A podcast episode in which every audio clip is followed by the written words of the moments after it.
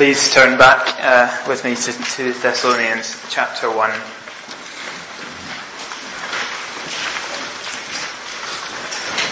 Do you know the roads that you are on?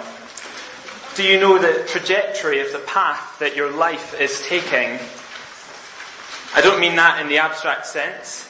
It's not a question of, of what you'll be doing in 10 years or, or where you'll be doing it. But it's a, it's a question of what will characterize that road. Will the road be smooth, like freshly laid concrete, plain sailing through life, little discomfort, a life characterized by, by luxury, prosperity, ease? Or will the road be bumpy, like an untended country road full of bumps and cracks, a road that twists and turns and encounters potholes at every blind corner. Let me take you back to the summer, July 2019, and in particular to the scene of the Cricket World Cup in England and Wales. It was a marvellous and thoroughly entertaining competition. Yes, I know I'm talking about cricket, but, but bear with me. That culminated in a pulsating final between England and New Zealand at Lord's. But amidst all the excitement of the final and the drama, there was a lesser known story of uh, some Indian fans who travelled to see their side play in the competition. The Mathur family, from three-year-old daughter Ava to 67-year-old grandfather Akhilesh, they drove all the way from Singapore in their seven-seater people carrier on the 20th of May to head to London for the competition.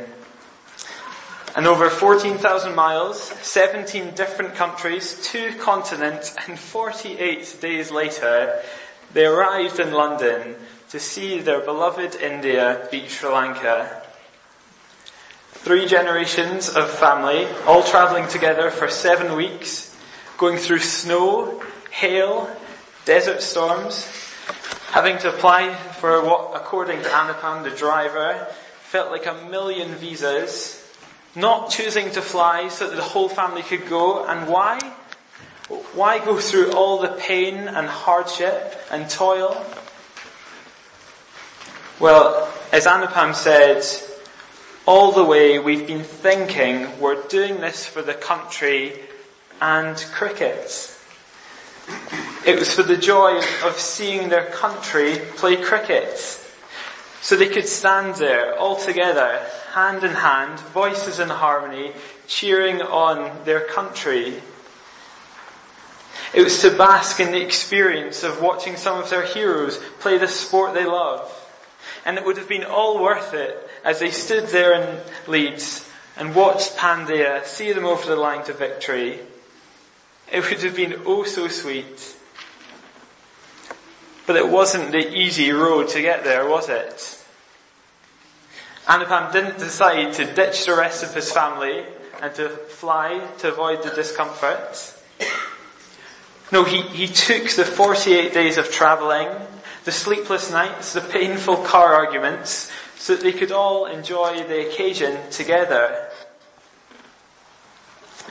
And as we come to 2 Thessalonians chapter 1 today, the Apostle Paul in his second letter to the church in Thessalonica shows us the road to marvelling, not at a cricket match in Leeds, but at a Saviour, at the Lord Jesus Christ on the final day.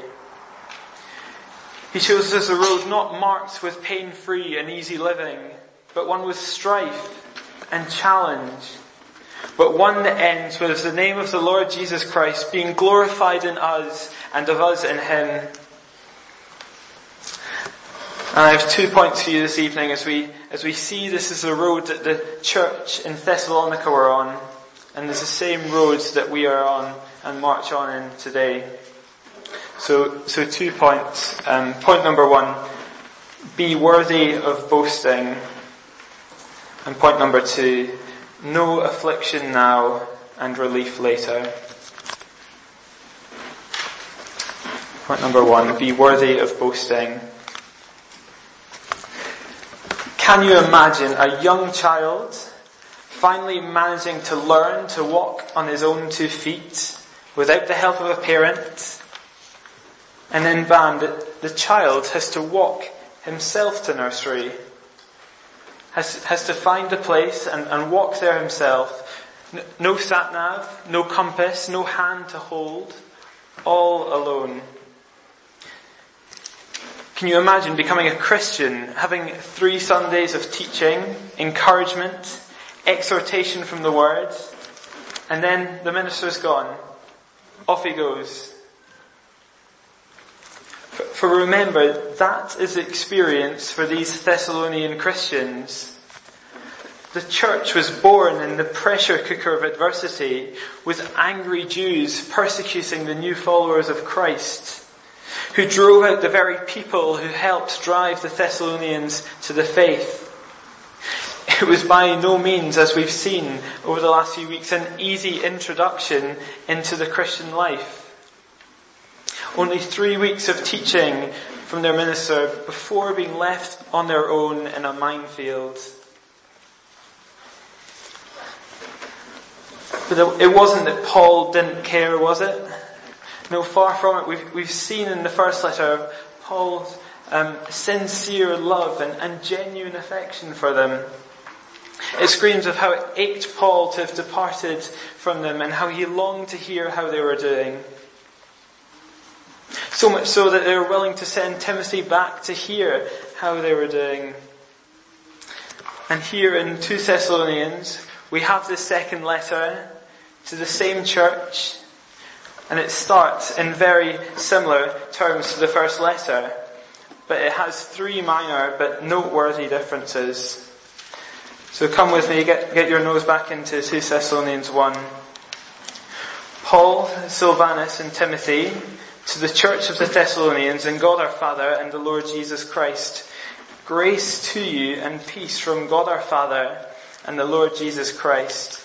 We ought always to give thanks to God for you now notice here, here's the first difference here. Necessary thanksgiving. The first difference is necessary thanksgiving. In 1 Thessalonians, Paul wrote simply of we always thank God for all of you. Whereas here, Paul conveys a sense of duty, of, of, of obligation. He says that they ought always to give thanks to God. But it's not that this language of obligation is is supposed to be somehow how less warm or genuine than that offered in the first letter. We, we sometimes assume that with obligation comes, comes coldness and a lack of love. Like the obligation for a child to eat all of his vegetables in order for him to have his pudding. But, but this is far from that. No, no, the obligation adds that such thanksgiving to God is, is fitting and, and proper precisely because we, we owe God such honour, that He is worthy of such honour. And do you notice why Paul sees this in an obligatory sense in verse 3? Look down with me. They ought always to give thanks to God for you, brothers, as it is right, as it's correct to do so, because your faith is growing abundantly and the love of every one of you for one another is increasing. Which, which brings us on to our second difference from the first letter. The very characteristics of the Thessalonian church that Paul was thankful for then are the things that he is thankful for that they are growing in now. So the second one, the productive have become the progressive. The productive have become the progressive. Do you see that? In the first letter, Paul remembered and gave thanks for the Thessalonians' work of faith, their labour of love, and steadfastness of hope. Paul is thankful for the, the fact that their faith, love, and hope are, are productive. For their faith produces work, their, their love produces labour, and their hope produces steadfastness. It's a wonderful encouragement to Paul. It, it's the effects of the gospel producing fruits. And it's a prayer of thanks that is supplemented through, through the rest of the letter. With prayers for growth in these things. In chapter 3 of the first letter, he prayed that the Lord make you increase and abound in love for one another and for all. In chapter 4, he encourages them in their brotherly love for one another, and yet they urge them to do this more and more. And now here in, in the second letter, we see the Thessalonians further growing in these things. Their faith is growing abundantly the love of every one of you, not just one or two, not a handful, not just for the people it's easy to love, but of every one of you for one another is increasing. And notice too, to the growth in hope implied in verse 4. They boast about the Thessalonian steadfastness, which is brought about by hope. It's a church of wonderful growth. Not a picture of stagnancy, but of life, of vitality. It's, a description of faith and love that, that I think probably is a little bit different to the way that we often think about these things. We often see faith and love in, in static and absolute terms. People say, I, I wish I had your faith or we might say, I've, I've lost my faith. Much like you might say, I've, I've lost my car keys. We treat faith like, like a commodity. But, but faith isn't like that, is it? Because faith is a relationship of trust in God. And that like all relationships, is a living, dynamic, growing thing. Jesus implied degrees of faith when he was here in the he? You have little faith, he says to the disciples on the boat. I've not found anyone in Israel with such great faith, he says to the centurion. And I, and I think we can do the same with love. We either assume that, that we either love somebody or we do not. And if we don't, we, we really can't do anything about it. But that's not true of experience, is it? I'm sure if I were to ask the majority of, of married people here who've been married for a long time about um, how their love has changed for their partner over the years, that, many would describe that one as, as a love that has grown. That, that through time, nurture, care, effort, trial, that the bringing up of children, that that has brought about more respect, more warmth, more love and labour for their partner than before. And the same is true for, for church family relationships, isn't it?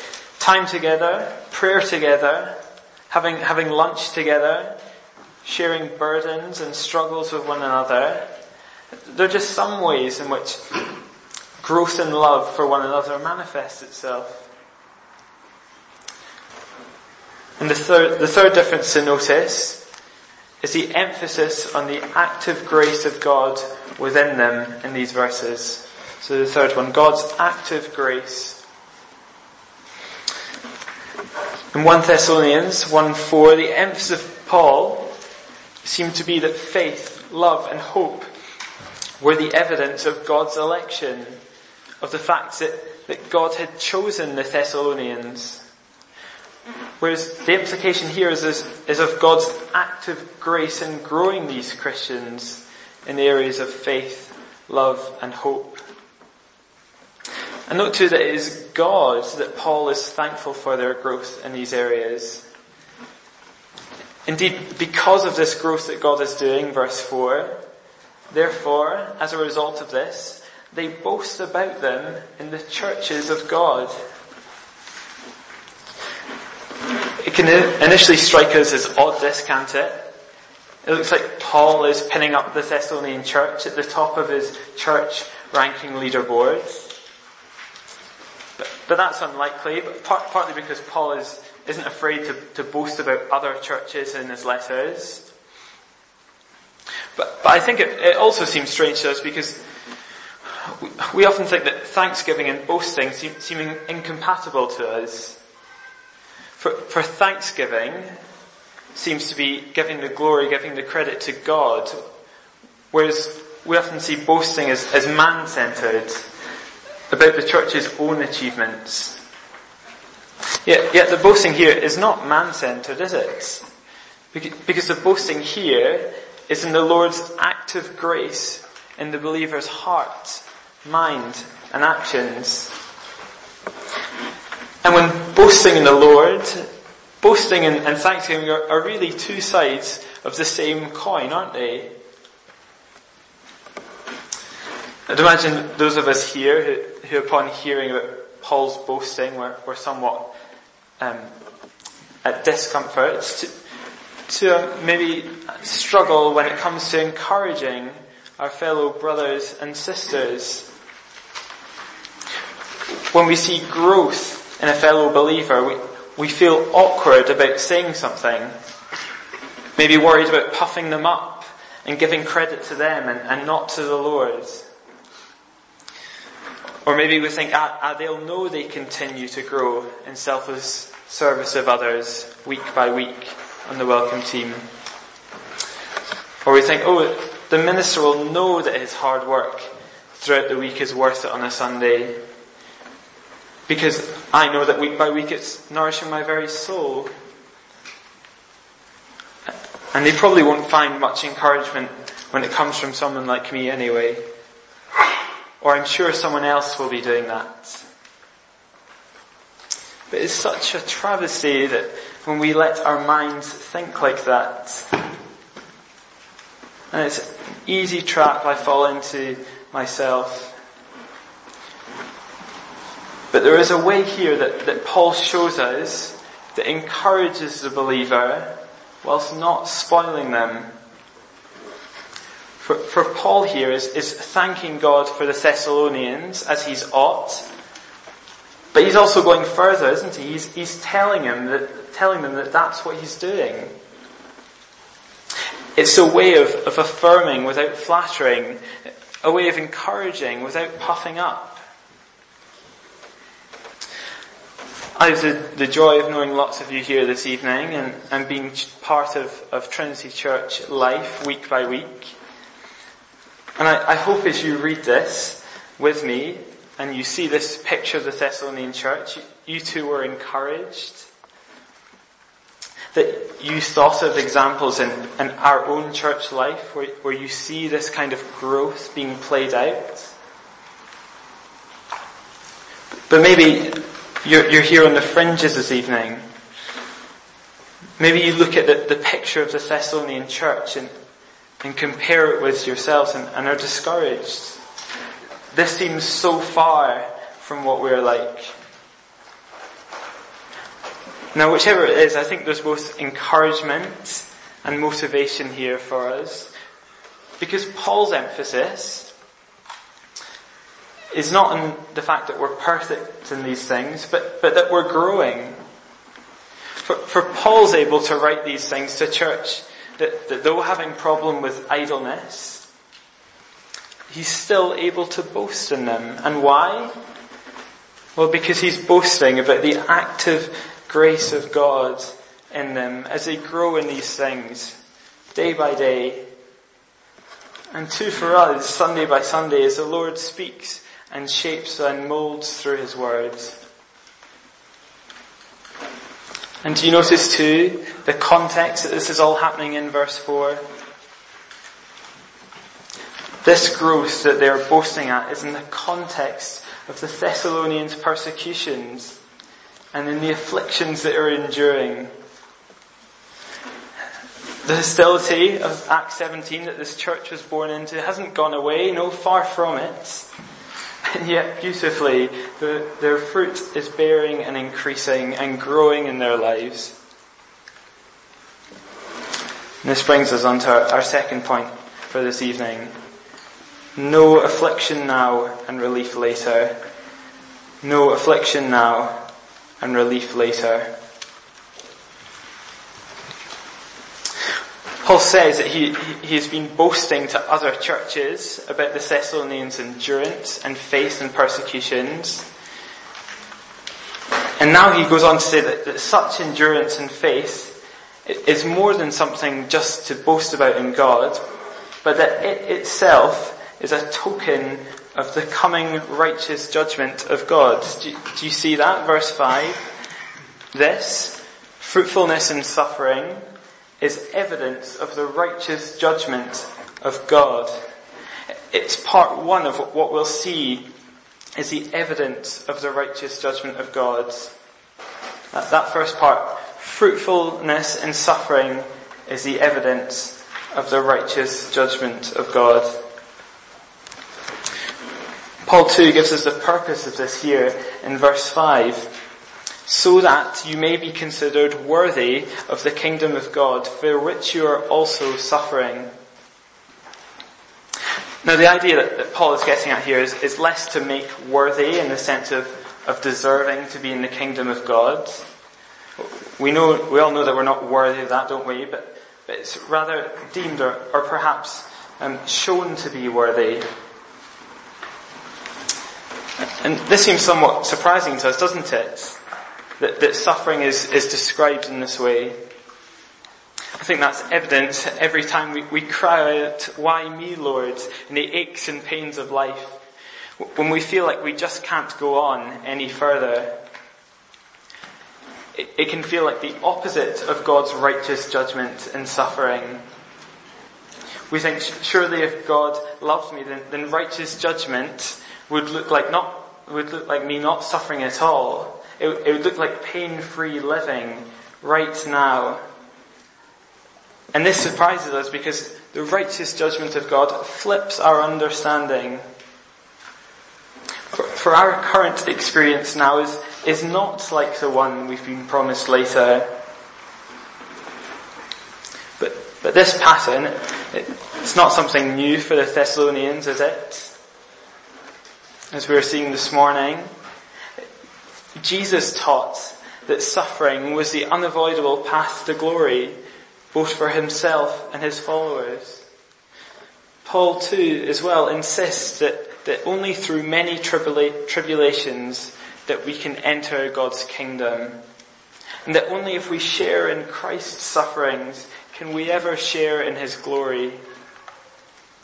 Suffering and glory, tribulation and the kingdom are inseparable in their eyes. And these are very stark ideas, aren't they? They come with real bite and punch. But I wonder too if they, they also seem just so far from us. We question, do, do we really suffer like the Thessalonians did? I don't receive real persecution for my faith. I'm not getting dragged out of my house for the gospel. Am I really following Christ? Now, friends, we need to be careful here. Uh, suffering and persecution for the faith doesn't necessarily look like just being hurled abuse at by those who don't follow Christ. And, we aren't supposed to be pursuers of suffering for the sake of suffering.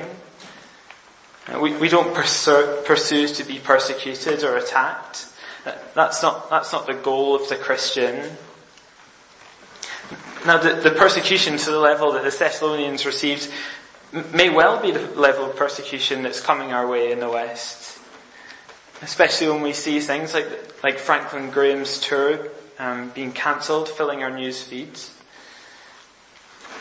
And brothers and sisters, we, we need to be prepared for that and be willing to suffer for Christ in that way. But, but I wonder if if for us it, it might just look a bit different right now. Maybe it looks like not getting that promotion at work that you feel you deserve because your boss doesn't like the fact that you don't respond to work emails on a Sunday. Or maybe it's the fact that other mums at school don't, don't invite you to things because you won't send your son to football practice in rainbow laces. Just because the, suffering isn't as explicit or forceful as we see in Thessalonica doesn't mean that you need to question whether or not you're following the path of Jesus. But, but do let these words challenge you tonight.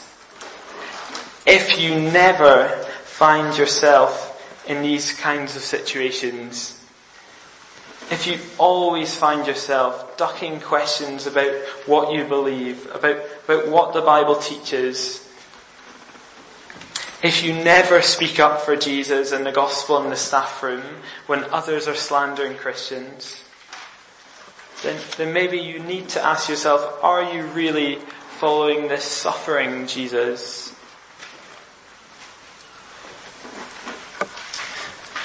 However, because the purpose of this suffering is, is not merely to suffer for suffering's sake, it's not merely that, that the suffering is the evidence of the righteous judgment of God, but rather the fruits that is being born in that suffering.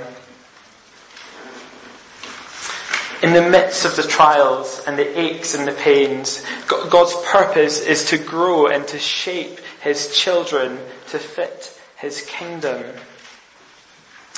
This is a God who is on the Thessalonians and our side, sustaining and sanctifying his people through hardship. He was using their persecutions as a means through which to develop their faith, love, and perseverance. By far in contrast to the prejudice, the anger, the, the bitterness of those harming them. And it's too important for us to note that this suffering is to mold us. For, for it would be easy for the Thessalonians to, to merely harbour bitterness and unhappiness in the midst of their sufferings, to not trust God in the midst of their sufferings and, and not choose to continue loving their brothers and sisters. And so easy for, for us to do the same to be rejected by the other mums for what we believe, and to respond in bitterness and gossip to others. To not get that job for not replying to emails, and spend your days envious of the person who did get the job instead. No, friends, we, we must seek to continue, by God's grace, killing these sinful attitudes too and it brings us on to, to the second way of the evidence of the righteous judgment of God. To God's judgment on the afflictor. God's judgment on the afflictor. It's a particularly striking few verses from the from Paul to the Thessalonians here, isn't it? He, he lays before us here two very contrasting fortunes and he further shows us the pattern of what seems an upside down world for the Christian. For the pattern that Paul shows us here is that afflicting now leads to affliction later, and affliction now leads to relief later. Afflicting now leads to affliction later, and affliction now leads to relief later. Do you see that in verse 6 and 7? God considers it just to repay with affliction those who afflict you. When the Lord Jesus is revealed from heaven with his mighty angels and flaming fire, he is going to inflict vengeance on them. They will suffer the punishment of eternal destruction away from the Lord and from the glory of his might. These verses may be a real struggle for some of us this evening. And, I think that that's in part because we don't see others afflicting us as, as bad as it, as it really is. But do you notice where, where the real um, focus, where the real reasons for the punishment is? For verse 8, they do not know God and they do not obey the gospel of our Lord Jesus Christ. And do you remember what it was on the road to Damascus? Jesus said to Saul, Why do you persecute me? Jesus saw his union with believers so tightly that those who persecute his believers are persecuting him. And so the afflictors aren't without excuse, are they? The eternal destruction is just as Paul writes in verse 6. And I think deeply at, at the root of our society and understanding, we, we get this, don't we? This, this need for justice. A, few weeks ago, GP Manish Shah was jailed for three life sentences for, for 90 sexual assaults on his patients. Justice was done, wasn't it? But, but oh, can you imagine the uproar if such a man was allowed to walk free from the courts, no penalty given, and head straight back into the GP practice? It would be a scandal, wouldn't it? How much more unjust then to reject the God of the universe, the creator of all things, and to sweep such rejection of him under the carpet. So, so then what, what does this mean for the believer now? Are we to look at individuals who are persecuting us now, longing for them to receive the judgment for their affliction of us? No, no, brothers and sisters. We must not be vindictive about those who hurt us, but, but rather we're called to love our enemy and long for God's saving grace to be lavished upon them. For, for notice, this judgment for them is verse 7 on the day that the Lord comes. It's not for our judgment now. And to remember, it is God's judgment which will not fail, irrespective of, of our knowledge or, or our wishes. And so we can entrust that with Him. But for those who, who do not know the Lord Jesus for themselves tonight, for those who haven't trusted in Jesus and obeyed His gospel and His power to take the judgment we deserve in our place. Heed this warning. For 2 Thessalonians shows that there is no excuse.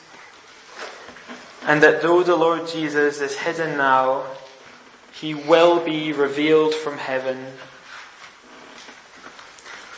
And you will then be separated from his presence of light and life forever. But for those of us who are in Christ this evening, friends, see the joy of where God's righteous judgment brings. See where this fruitful road of suffering leads to. Verse 10, when he comes on that day to be glorified in his saints and to be marveled at among all who believes because our testimony to you was believed. Do you see the beauty of this? Fruitful suffering now leads to marveling at the Lord Jesus later.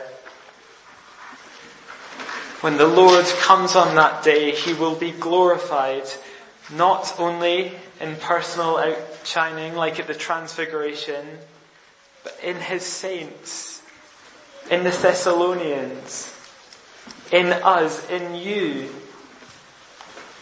as Jesus is revealed, his people will give him the glory and the honor that he deserves because of the execution of his judgment on that day. And what will we be doing? We'll be marveling. We'll be admiring, honoring and delighting in the Lord Jesus. And it will be wonderful. The glory of that day will far surpass anything that we've experienced now, any idea of something we could behold, and we'll be lost in amazement.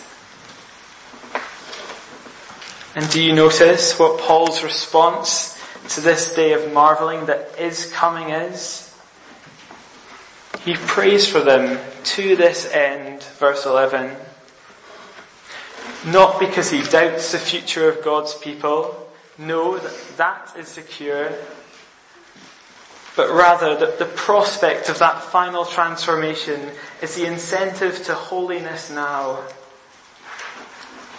And so he prays that God would be continuing to narrow the gap between what we were when we were called to what we should be and what we shall be on that day. And two, he prays that God would fulfill both the Thessalonians' resolve for good and every work of faith, so that they show themselves in good deeds. And yet, greater still, the purpose of all of this, so that the name of our Lord Jesus may be glorified in you, and you in him. What a breathtaking concept. And this is the road to marveling. Fruit in suffering now. Affliction now means relief later and marveling when he's revealed. Amen.